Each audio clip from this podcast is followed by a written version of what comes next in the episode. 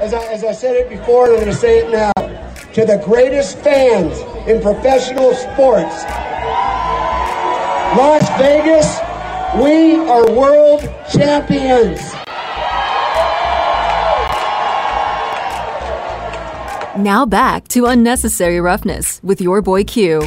Right there, you heard Aces and Raiders owner Mark Davis addressing the crowd at the parade yesterday, the celebration for the LV Aces hoisting their first championship, bringing the championship home to Las Vegas. And to talk all about that is our good friend Paloma Villicana from Fox 5 Sports. And Paloma, before we get into the parade and the celebration, um, are you still eating at that restaurant? Are you still uh, hearing some country music in the background, as I saw on Twitter? I, you know, I hopped into my car to take your call because, yeah, I'm just, I'm having lunch at a, at a Thai restaurant. Man, they're playing, okay, so they're playing country music at this Thai restaurant. And I'm like, okay, whatever. And I'm like, man, I know every song. and I was like, where are my boots? I'm about to go, you know, swing dancing somewhere. Like, and then I was like, man, I'm proud of myself. I know every word See, songs. well, and I mean, you shouldn't be surprised. I mean, you're you're a you're a TCU alum. You you were there in Fort Worth. You had to get Oh, your, your share of oh, country music there, right? I was like, you know, I haven't listened to country music in a while, but I was like, I know every single word to all these songs, and I was like, I'm about to go put my boots on and go somewhere. So There you go. Well, the Raiders play the Titans in Nashville, so there you go. There you can go. make that trip on Sunday. But I know you Yeah, got UN, to. you got UNLV to cover as well. But Paloma, let's let's Yeah. get to let's get to the Aces in that championship parade. And I'll tell you, I was excited to go to the parade and check it out. And I didn't get to catch up with you, but I I did get to get like close to the stage and see what was going Mm-hmm. on. I didn't know what to expect, but the turnout was amazing. What what did you think about the crowd that was there celebrating the Aces? I mean, it was bigger than the NFL draft for sure because I was out there at the Bellagio Fountains doing the red carpet for the NFL draft. There was a crowd for the NFL draft for sure. You know, for sure there was a crowd on the strip. I never seen anything like that. I mean, for the strip to be closed in both directions and for, you know, you not even being able to move out there because there was so many people. First of all, it was just incredible to see that for a WNBA team, the support for women, uh, the support for, for women achieving a world championship, uh, to see all of Las Vegas and whatever tourists were in town completely pack the strip shoulder to shoulder. I mean, I just had to look around me and say, this is this is historic. This is history. I have never seen anything like this ever in my life. You know, no matter where I've worked, I've never seen anything like that before. And it was just, it was incredible. I was telling everyone around me, you know, this will be a night I will forever remember in the history of my life. Just um, celebrating these women and uh, celebrating amazing, hardworking women to beat down the Seattle Storm, take down the Connecticut Sun, uh, and and two really hard series too. So uh, to witness what we saw last night, to witness the Aces season we saw, to see A'ja Wilson, Chelsea Gray, and and Kelsey Plum and Jackie Young and Riquna Williams, to see all of these players perform in front of us. Um, we are truly honored to be here in Las Vegas and see that. No, we really are. And I went down there with the intention to get a couple of interviews and bring it back to the show. And, you know, again, I didn't know what to expect, but I never got any of that. I didn't get any interviews, but what I saw with my eyes and what, like, the videos I was able to take and the pictures, that was worth it right there. Because, like you said, I w- that's something I won't forget. That was actually, that was like next level. What do you think that that means for the city of Las Vegas that that championship was brought home? Well, I tweeted something last night that, you know, what the Aces did last night has changed the WNBA forever. Forever. I mean, to have that kind of support for those women who play in the WNBA, to have that support for Becky Hammon, and, and to hear from viewers, from fans, from locals, I'm here, like, one lady came up to me and said, I've never had a WNBA team before. I've never watched the WNBA before, but this is my team and this is my squad and these are the players that I'm going to follow for the rest of my life.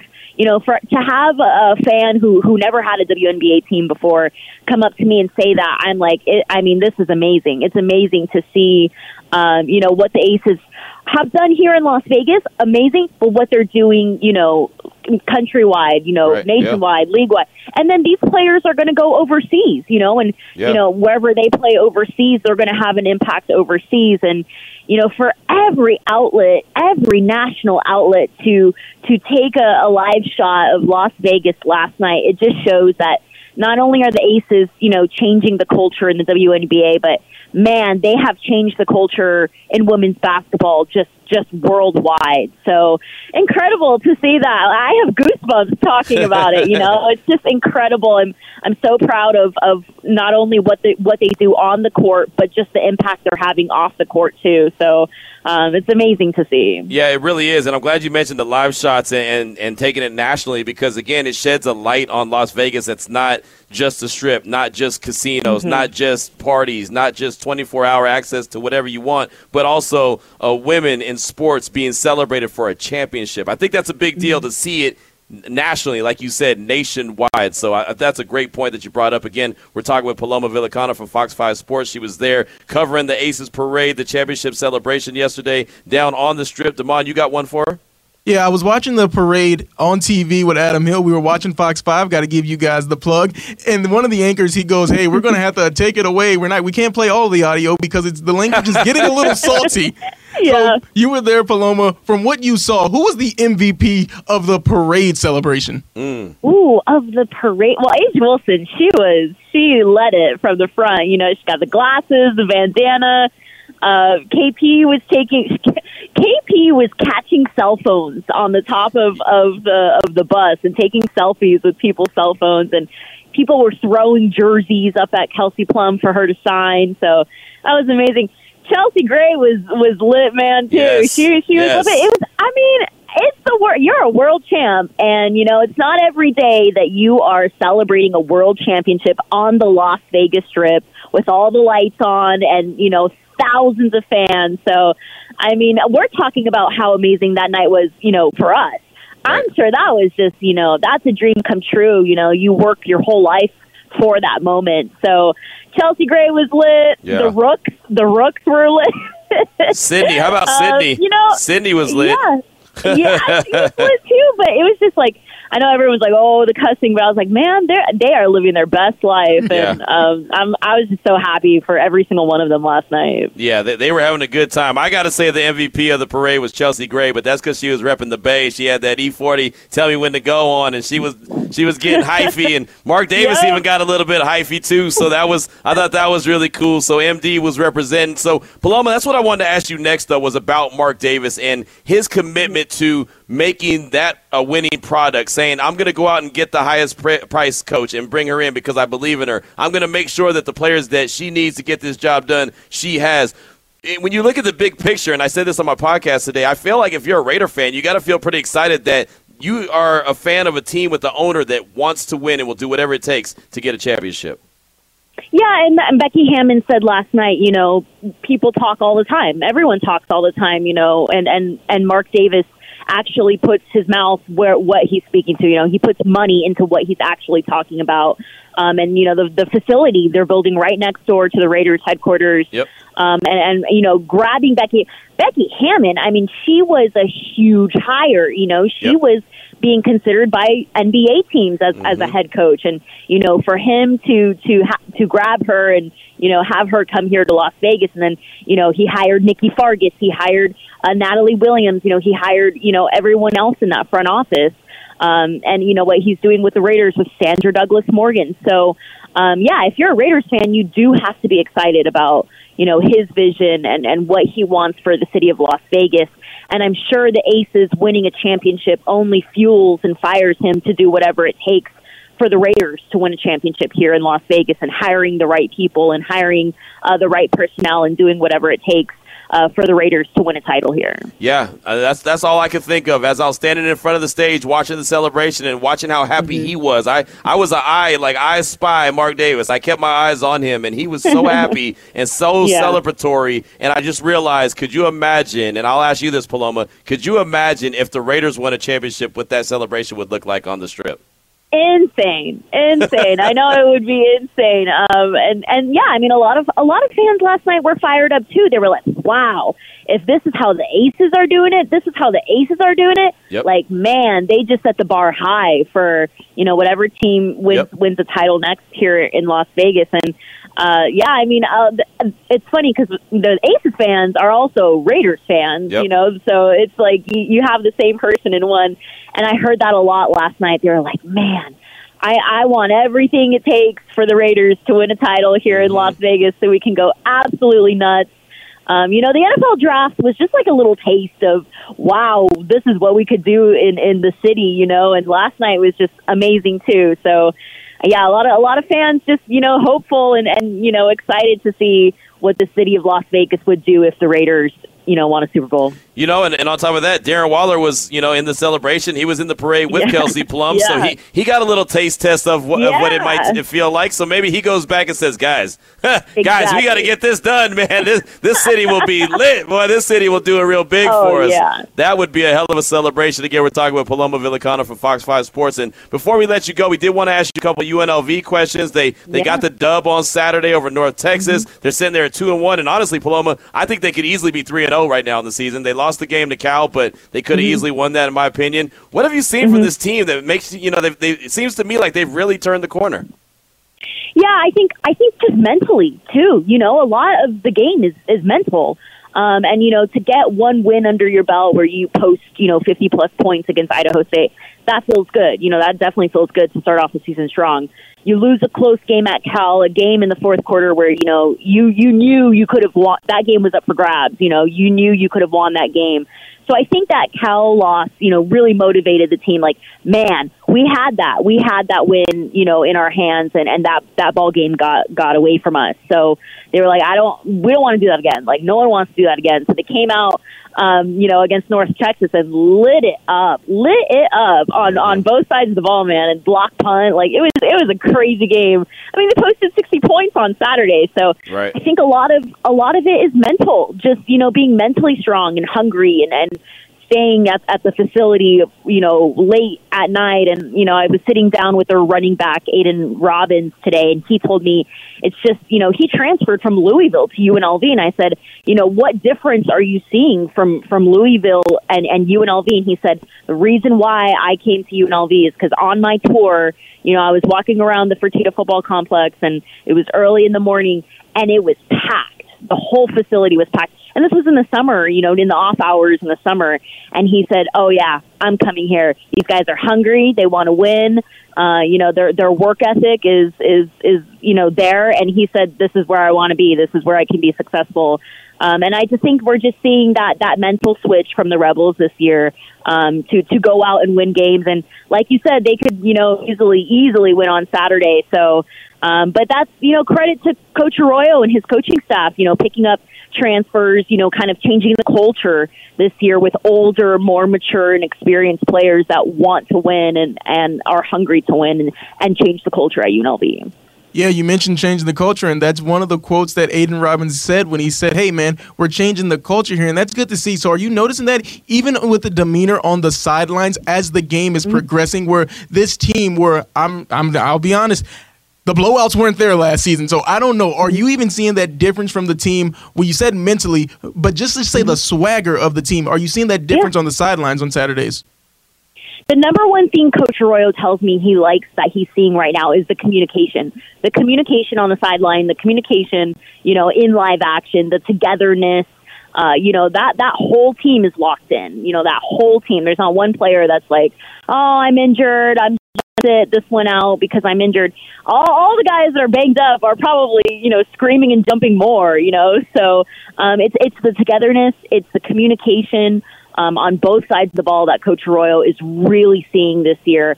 Um, he told me his guys are playing physical, violent, aggressive, and that's exactly what he wants to see from his guys this year. And I do think that the transfers that came in from the Power Five programs are bringing that experience. They're bringing that work ethic. They're bringing that that Power Five work ethic to this program that are maybe kind of you know pushing the younger guys like Kyle Williams and Doug Brumfield to work harder and to you know be more competitive in the room. Like, oh, you got some wide receivers, you know, you got some other Power Five transfers. Okay, I need to step up my game too.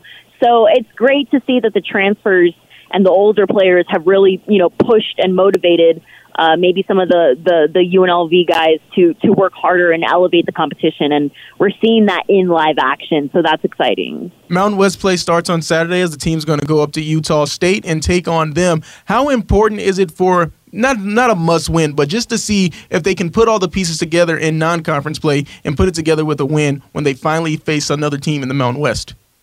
I think just the energy they're riding this week too. You know, coming off Aidan Robbins, offensive player of the week, Doug Brumfield also, you know, being recognized for his quarterback stats. Um, you know, just the the offensive performance they're coming off of 58 points against North Texas. Like, you got to keep that rolling. You got to keep that rolling. Like, ride the momentum. You know, you got to keep that rolling. And um, of course, Coach Arroyo always says by Sunday they are well over that game onto Utah State and. Uh, Utah State's one and two, man. They they are, but you know what? I was going through their film saying, "Hold up, hold up, hold up." These are the reigning Mountain West champions too. You know, they took down San Diego. They dominated San Diego State last year in the Mountain West championship. But like Coach Arroyo says, every year is a brand new team in college football. Now you got a brand new roster every single year of of college football. So even though the Aggies won the Mountain West championship last year, it's still a brand new roster, brand new year. Um, so yeah, I, I'm hoping UNLV, you know, wins on the road. They, they, they, they feel like I feel like that. That's the momentum, the energy in the building right now is that you know they're ready. They're ready to win a Mountain West championship and go to a bowl game this year. championship go. talk. that's that's no, music. Devon, I'm your hype girl for sure. I'm your right. hype girl. Uh, I was just thinking for a bowl game, but I didn't. I wasn't even thinking Mountain West championship. You're speaking into existence. I love it. There you go. Yeah, there man. You, you go up to any UNLV football player, and they will tell you that they are winning the Mountain West championship this year.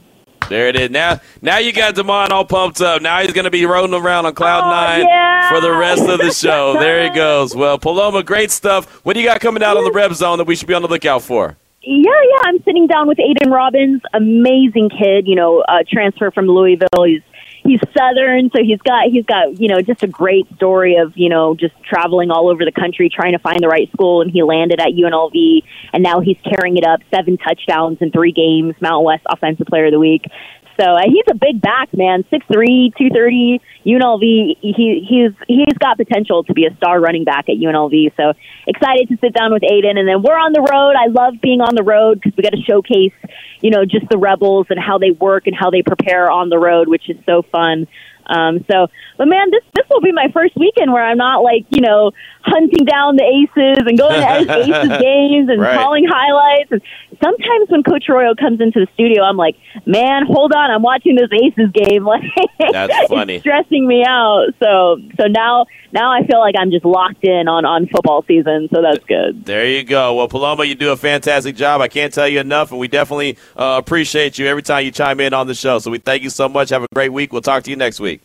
Yeah, thanks. See you guys. All right, there she goes. Paloma Villicana getting back to her restaurant and her uh, Nashville uh, country music that she was listening to, having a good old time. 320 is the time. The injury report for the Raiders and the Titans is officially out. We'll tell you about that. We'll get to more of your text and calls, and we'll get to uh, my man Mike D'Abate, host of Locked On Patriots. Find out all you need to know about Justin Herron, uh, the offensive tackle from the New England Patriots that the Raiders traded for a little earlier this afternoon. This is Raider Nation Radio 920. Yeah, I think I think again, I don't read too much into feelings and and those kind of things because I think sometimes you can talk yourself into, oh well, we're more desperate than somebody else, or they're more desperate than we are. Or, you know, I mean, we should all be desperate to win each week. You know, in my opinion, and I think that's the way our team should think, and hopefully that's the way they do think. You know, and we don't we don't ever take the field to do anything other than win. So, um, you know, we have the same urgency this week as we have.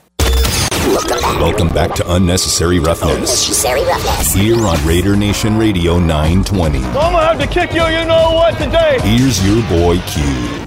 Got Mike D'Abate, host of Locked On Patriots, coming up at 3:30. Going to talk about Justin Herron, new offensive tackle that the Raiders just traded for us. They gave up a sixth round pick in 2024 for Justin and a seventh round pick in 2024. So there you go, Justin and a seventh round pick for a sixth round pick in 2024 goes back to the Patriots, and that's just some more depth at the point at the at the moment right now uh, for the Raiders offensive line, but we'll get a little bit of details on what to expect from Justin coming up at 3:30 with Mike D'Abate. We threw the question out there: Who's a player or player that you'd like to see more involved in the game plan, offensively or defensively? And uh, got a lot of good feedback on the Salmon Ash text line at six nine one eight seven keyword R&R. Had a text earlier about uh, seeing the offense be dominant up and down the field. See uh, Chandler Jones and Maxx Crosby wrecking shop like uh, was reported during the offseason, and then also Jayon Brown. And so uh, I had to uh, clarify what I was saying, which is good. Uh, you know, I have to put it out there just because, at, you know, you got to always make sure that what you say is quoted correctly just just because unfortunately it's a lot of times taken out of context. But my man from the 408 hit us back and said uh, um, I was just I wasn't quoting you I was just talking about the station pumping up the offense. Dudes like Vinny saying the offense is going to be special which I think is possible and I do too. I do think the offense should be special. And I'll say this uh, and and I and everyone could quote me on this. I didn't I, if you told me this team would have been 0 2 at this point in the season, you I would have bet you money that you were wrong because I did not see this team being 0 2. I thought they were going to come out of the, the gates a lot faster. One, because I felt like they had to because of the, the division that they play in and the conference that they play in. Um, and I picked them to win the first two games, but I picked them to win uh, to lose this game against Tennessee. So I was wrong the first two weeks. I hope I'm wrong again. I hope I'm wrong for the third week in a row, right? Because again, I, I picked them to actually lose against Tennessee, but I didn't know Tennessee was going to look like they look, you know, so far in the season. So uh, that's going to be that's going to be a big, uh, you know, a big question is what Tennessee Titans team are the Raiders actually playing on Sunday? Vegas Pete said this is for Demond. I haven't heard yet from anyone via call or email regarding the Oktoberfest tickets that I won on Monday. So there you go. Uh, he can come pick him up at the station, actually. Okay, there you go. Vegas Pete. There you go. He also said, I like the five man line they used Sunday Q. We did miss Perryman, though his toughness, through his toughness and tackling, I want to see more runs and screens. The D backs played great, though, didn't they? You were worried about them. Play Koonce more, bring Abram on the blitz, so this week we can hang out. Uh, hang on to a, the eight point lead with three minutes. Congrats to Mark Davis and the Aces. The strip was crazy. That's from Vegas Pete. And uh, yeah, I thought that the secondary played pretty well. I didn't like the one thing I didn't like, and this is more of a reflection on Patrick Graham. Uh, I didn't like the soft zone that they played, especially late in the game. I thought that at some point you got to switch it up, only because the Cardinals were taking it. Right? If if if they were allowed an eight to ten yard pass completion, they would take it. That soft zone to me, I know that the Raiders didn't want to get beat deep, but at some point I felt like these guys needed to man up and and really beat these guys up on the line of scrimmage and, and force them to run a crisp route and force them to beat them on a route. So that that was my that was my only real problem that I had with what I saw with uh, you know in particular the secondary on Sunday. But again, I feel like that that was more of a Patrick Graham calling what he wanted to see them do, if that makes sense. I just I, I wasn't a big fan of that uh, at all. Uh, 831 Raider said, after seeing the first two games, I want to see more Adams and Josh Jacobs. It was unacceptable not feeding Adams last game, and we need to give props to the defense. They've been doing a good job. Chandler Jones needs to find himself. LOL. Have a good one, Q and Demond. Um, and I think that's all we got so far. Yep, that's all we got so far. So you can always hit us up at 69187, keyword R&R. You know, I wouldn't mind, especially if Chandler Jones is not going to be playing at the level that we all expected him to play at – I wouldn't mind to see Tashawn Bower out there. You know, I, I would be one of those guys that if you're not doing your job, someone else can, and it shouldn't matter how much you get paid. And I know that everyone doesn't sign up for that, and I'm not saying that that's the case when it comes to Chandler Jones and the and you know this coaching staff. I'm not saying that they are just playing him because he's the high high dollar offseason acquisition, but I would have no problem if you know he's not getting home. They say, you know what, let's bring Tashawn Bower in. He did really well in the preseason. Let's see if he can get some some reps in in the regular season. Let's see if Malcolm Koonce can do what he does. Malcolm Koonce seems to get home on a limited amount of snaps. He seems like he always gets home.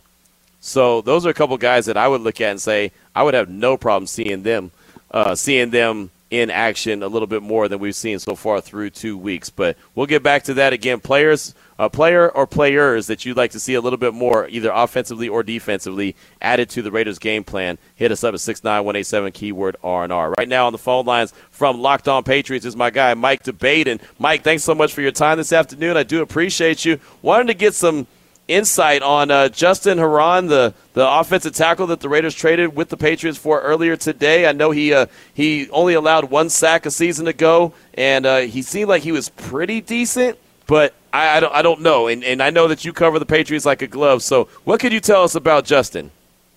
Yeah, I think you guys are definitely getting a solid depth piece, Q. There's no question about it. He was a good reserve swing tackle for the New England Patriots. Came in as a sixth round draft pick, 195 overall in 2020, played in 28 games for the past two plus seasons, hadn't taken a regular season snap through two games played. That's not so much a knock on Justin as it is a real, uh, I think, uh, compliment to Yodny Cajuste, who really came in and played very well in the off season, really played very well in training camp and in the preseason, and essentially beat Justin out for the position of reserve swing tackle. But look, there's positive components to his game. He does great job in pass protection in terms of how he frames the rushers, keeps them at the end of his reach. That's where Justin is at his sweet spot very patient, works to stay square on the perimeter, and he's got pretty decent quickness in his feet one of the things that I really look for in him is he's got a little bit of lack of functional strength. I think that's where he struggled a little bit. And I think reuniting with someone like Carmen Bricillo and Josh McDaniels is going to be exactly what he needs moving forward. I like his body control, but there is some question on that in the run game, and that can be restrictive when he's looking to create a vertical push. So, all in all, the Raiders definitely have a little bit of a project in Justin, but a lot of upside there, and I like what he brings to the table. And the Raiders are the right spot for him. You know, I saw he had a couple years left on his deal, and then head coach Josh McDaniels mentioned earlier today that he's looking forward to his development. So, and, and from what it sounds like, like you said, he, he's a somewhat of a project that the, the Raiders are going to have on their hands. How much development do you think he needs before he could be a guy that they could rely on more times than not? I think you're going to see them continue to develop him this year. Justin had a very solid year last year. He found himself starting in a few games. He found himself being relied upon, especially when Isaiah Wynn was struggling with injury, Trent Brown was struggling with injury, and that always is a telltale sign of when a player gets a good amount of looks especially in a Bill Belichick led team, Josh and Carmen knew what to do with him and how to plug him in. So you're going to see them, I think, start to return him to what he does best, which is, like I said, be that patient lineman that can frame the rusher, keep them in front of him, and be a weapon in pass protection. They'll work with him to try to beef up the run protection as well, and I think that's where the project end of it lies. But ultimately, uh, I, I do think that over the course of the year, you're going to start to see him grow. Wouldn't surprise me to see him develop into a spot starter by the end of the season. Definitely by next year, I think he's going to be in the mix. Talking right now with Mike D'Abate, host of Locked On Patriots here on Raider Nation Radio 920 Unnecessary Roughness. My man Damon's got one for you. Yeah, not to be a contrarian, but when a player is traded this early in the season, the Patriots, it's more of a question about them. Are they that set on the offensive line to the fact that they can give up a valuable reserve because the offense hasn't looked that great in the first two games of the season? Yeah, I think what they're looking for, Damon, and that's a very good question. I think with the Patriots, I think they're very um, solid when it comes to both Trent Brown and when it comes to Isaiah Wynn at the starting positions. Again, Yodny Cajuste had a very good preseason, and I think he won that job and won over uh, the the uh, the Patriots brain trust with that type of performance. The other thing too is the Patriots are starting to incorporate a little more zone run uh, outside zone run into their offense. It's not something that's typical of what Josh McDaniels likes to do offensively. So I think in that regard, that's why Justin is headed to Las Vegas, and I think he'll be a good fit there. In terms of the Patriots, just recently they brought back an old friend of the family, Marcus Cannon, uh, who spent uh, the last couple of years in Houston. Yep. He comes back into the fold now. Wouldn't surprise me to see him work his way back to the 53 man roster. He's on the practice squad right now, but Bill Belichick knows that a veteran presence back there at swing tackle is probably going to help. Where the youth and the and the uh, the speed of a guy like Yodny Cajuste will be well complemented by that. So I don't think it's necessarily where they figured Justin was expendable. I just thought that they right now looked at maybe Yodny and Marcus being the better fit for what they're doing.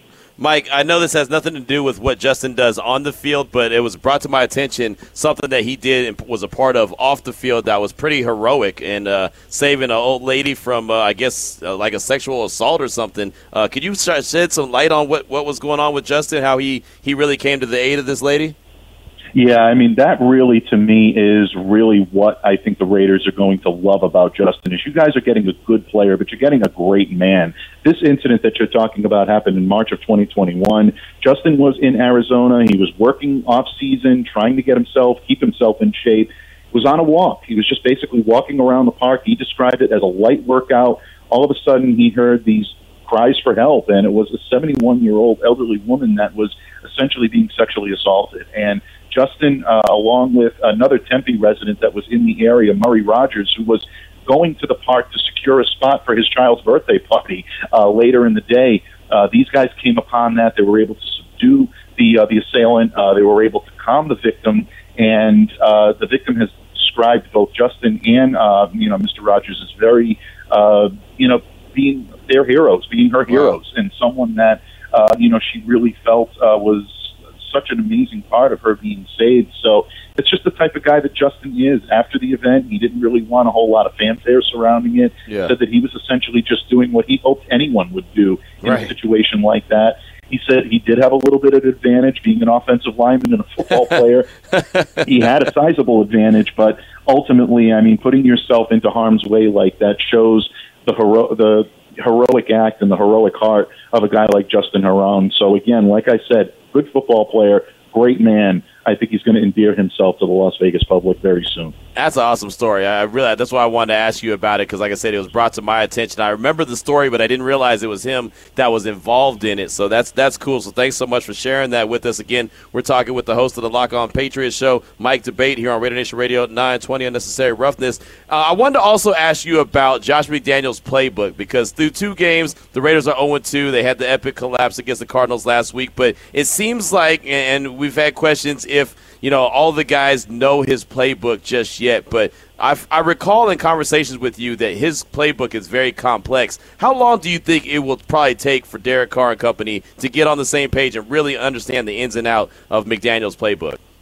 Yeah, there's definitely some growing pains period, and I thought it would have been ironed out a little bit in the uh, the preseason, going into uh, you know training camp and whatnot. But it is a very complex book, and it doesn't surprise me. There definitely is no um, rhyme or reason to why uh, you know it's taken a little bit of time. The New England Patriots took a little bit of time to be able to acclimate to it as well, and you know, no one knew the book as well as Josh and Tom Brady. Those guys ran it as well as you'll ever see any coach uh, quarterback combination run an offense, uh, you know, really around the NFL. But Josh's philosophy in terms of spreading the ball around, spreading the wealth, utilizing the gap runs, utilizing what his team does well is something that I think Derek Carr is the right quarterback for. Um, I think Josh is going to work his way into uh, incorporating Davante Adams, who, again, I've said this several times on this program, who I believe to be the most complete and talented wide receiver in the NFL. These things are going to click. So I know there are probably a little bit of squeamishness right now in Raider Nation with regard to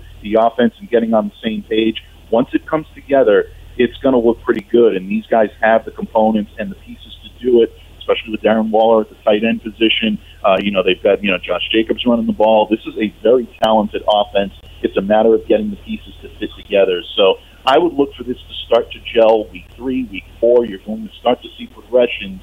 Uh, by the time that the Raiders hit their stride in late October, early November, that's when I really expect to see this offense start to take off. We always hear about this playbook and how expansive it is, but a little bit earlier you mentioned in the trade that the Raiders made that the Patriots are starting to go away from, let's say, some of the McDaniel stuff and going to a zone run scheme. Are there some things that maybe that you guys, when you covered the Patriots, thought that Josh would want to do more of that or more of these type of play calls if he had his own team? Yeah, I think in a lot of ways, I think what happened last year is you're looking at a quarterback in Mac Jones that is very adept at being able to incorporate zone run, outside zone run into his offensive repertoire. He did it very well in Alabama. That's not something that was Tom Brady's strong suit. So in a lot of ways, I think um, you know Josh coming into Las Vegas looks at Derek Carr as the type of quarterback that can run his system and run it well, and I think that's why Las Vegas was probably one of the reasons why he handpicked this, uh, you know, destination for him as being the right fit. He had a number of opportunities over the course of the last few years.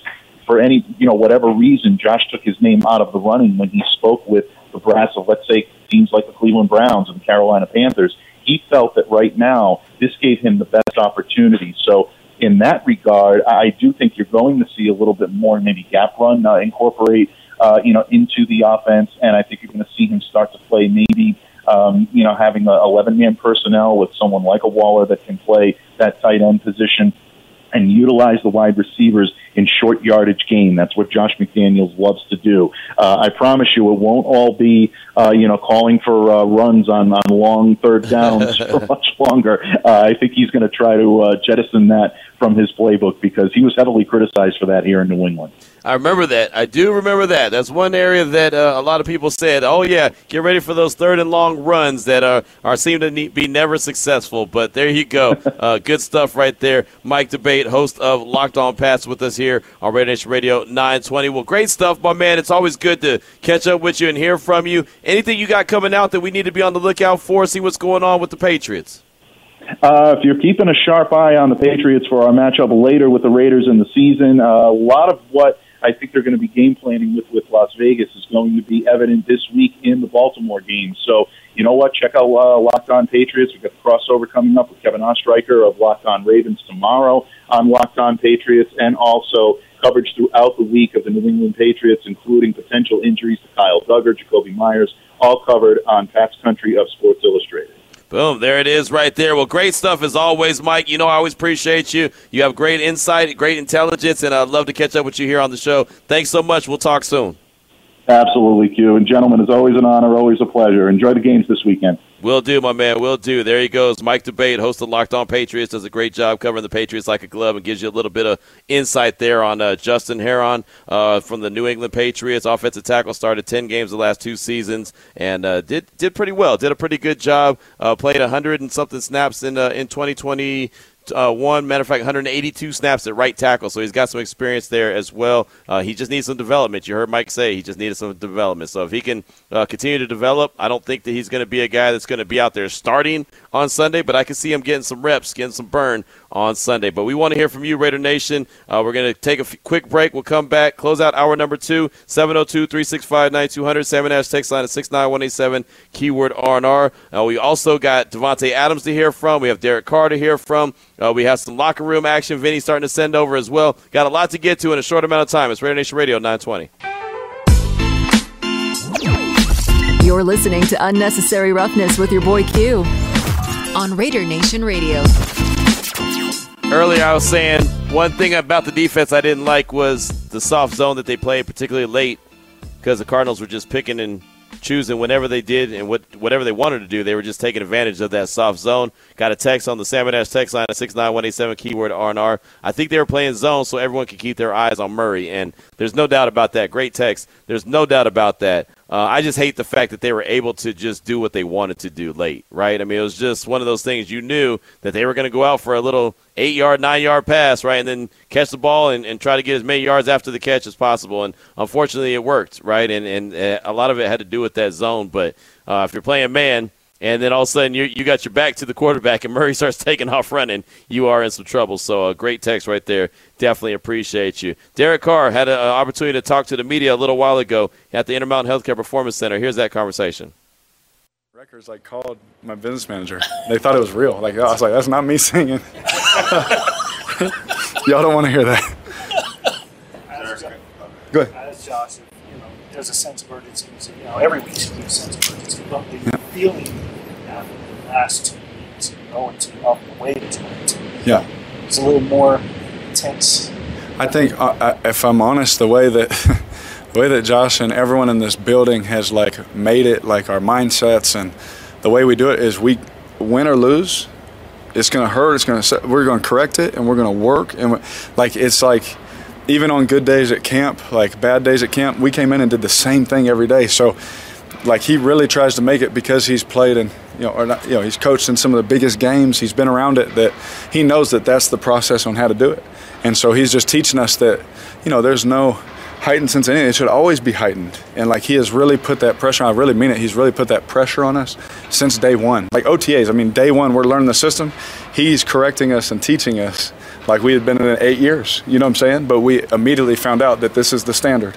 And so, uh, like, if I'm honest, like it's, we came in, and he's the exact same Josh, and he, he expects the same thing at practice and all those kind of things. Honestly, You know, it's probably hard to quantify this, if not impossible. But when you do look at the film, is there a sense that uh, it's kind of right there on, on getting this thing?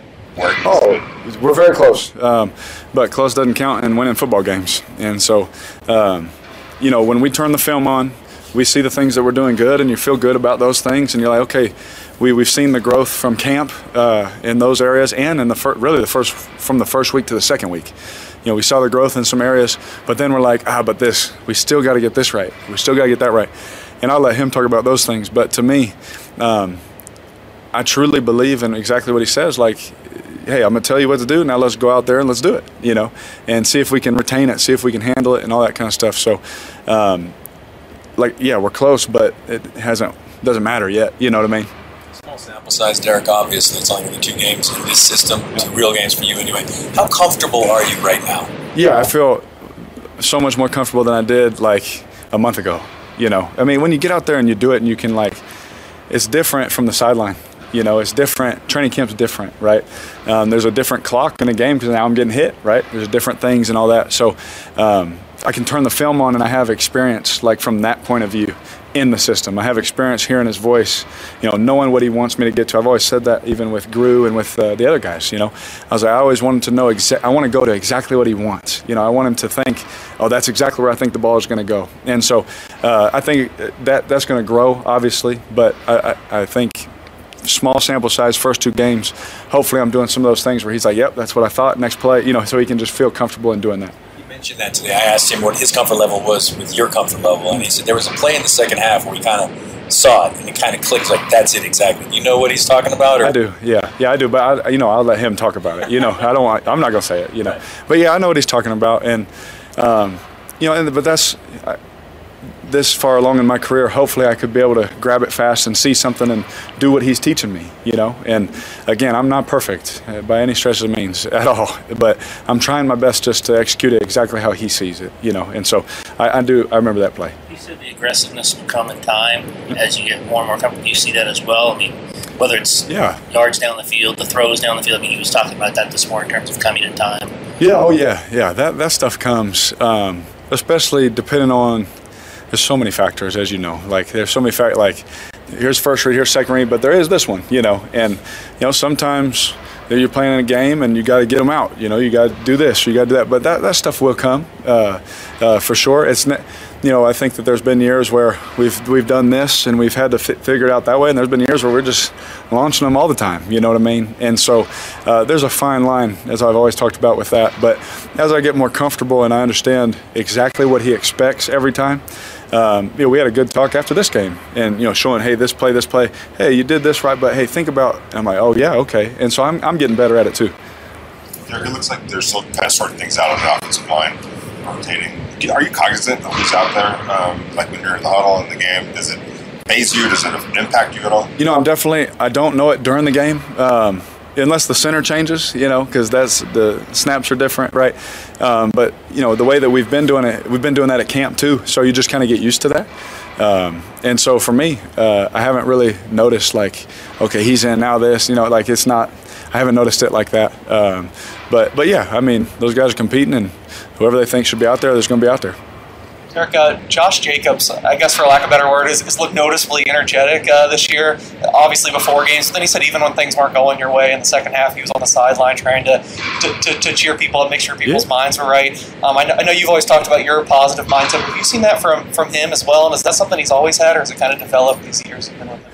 Yeah, I think he's been becoming more vocal. I think he's getting more comfortable with uh, with who he is and all those kind of things. And I think those are all positives. You know, um, he's such a dynamic player, and you know when he runs, the way that he can run. You know, I tell him all the time. I'll grab him by. You know, there was a time in the game, I grabbed him by his face mask and I said, "That's how you freaking run." You know, like it's exciting, man. It gets everybody like going. You know, there was a couple of times where he's making two, three guys miss, turning boom, and then going and boom, lowering his shoulder like that kind of stuff gets is good for everybody. And then when he comes to the sideline, of course you're going to listen to that guy, you know, because he's giving his heart out there. And so I've been very proud of him. You know, um, he's come a long way. Um, you know, from when he first got here, he's so so young. You know, and, and to where he's at now. Uh, I'm very proud of Josh. Remember when that game was? Uh, I did. I did it this last game. Okay, last game. Oh, I did. Yeah. I just he's been doing it, but I mean, I just I remember this past game, I grabbed him and I just like, bro, that's freaking it, you know, uh, because it just that'll help everybody else um, for sure. A lot of times, the first practice after a, a loss like you guys had Sunday tends to be a little bit more intense, maybe a little bit more physical. Is that what you saw out there today? Yeah, I mean, we had to bring it. Um, you know, and and when it's not to a certain standard, Coach Josh will just tell us like, "Hey, let's go," you know. And so, like, I, I promise you, I, being around him now, I don't I don't know the exact months, but there hasn't been a day that's gone by where he misses like one detail. You know what I mean? And from from whether it's a step or eyes or this or physicality or you know, and it's impressive. I told him today. I was like, I was like, thank you. You know, I, I, did. I told him thank you because I was like, when he when he just pushes us and calls everything out, like we can only get better, or you either get better or you just no, I don't want to. You know, I don't want to do it. And then you just you don't end up lasting in the league. You see it year after year. But you know, when you have someone that cares about you that much to tell you every time to correct you and keep you in line, myself included, like it's so nice. Like when he corrects me, I'm like, thank you. You know, because he's always trying to push me in one direction, and that's just to be better. There's Derek Carr right there at the podium. Just some of what he had to say a little bit earlier from the Intermountain Healthcare Performance Center, Raiders HQ, and uh, got a little fired up there talking about that's how you freaking run, right? And uh, so I'm not gonna lie, I started to sweat a little bit when he started to say that. I thought, what is he? Oh no, he said freaking. Okay, cool. Uh, Derek Carr again talking to the media, and of course, uh, there's a lot of expectations, man, for this season, right? And they're only 0 2, and I know it feels like the sky is falling, but you win a game here, you win a game after that, you win a couple games here. I mean, all of a sudden you're right back into the thick of things. And of course, the season is a long season for every team in the league, not just the silver and black. So he's got to figure it out. He's got to get uh, on the page of knowing exactly what head coach Josh McDaniels wants him to do. And it sounds like he's working his tail off. There's one thing I do believe in Derek Carr is that he's actually out there working his tail off to get everything figured out and do everything the way he's supposed to do it to help put the team in the best position to succeed. Who's one of the guys he's going to be throwing the rock to, and we expect probably to see a lot more come Sunday against the Tennessee Titans. How about Davante Adams? Now we're number three. We'll hear from Davante Adams at the podium. We'll hear from Jermaine Eluemunor in the Raiders locker room. Plus, we'll hear from you at 702-365-9200. Seven hash text line to 69187 keyword R&R. The question that I threw out there today, who, what player or what players would you like to see more of uh, incorporated into the game plan this upcoming week. I know a lot of people said Derek Carr, a lot of people said Chandler Jones, Maxx Crosby. Who's some guys who you haven't seen get a lot of burn that you think can uh, add something, a little bit of a spark, like a t- Tashawn Bower, like a uh, a Malcolm Koonce or someone like that, uh, Ameer Abdullah, like the Damon says. Who's someone like that that you think needs to bring a little bit of juice to this team? Let us know about it. This is Raider Nation Radio 920.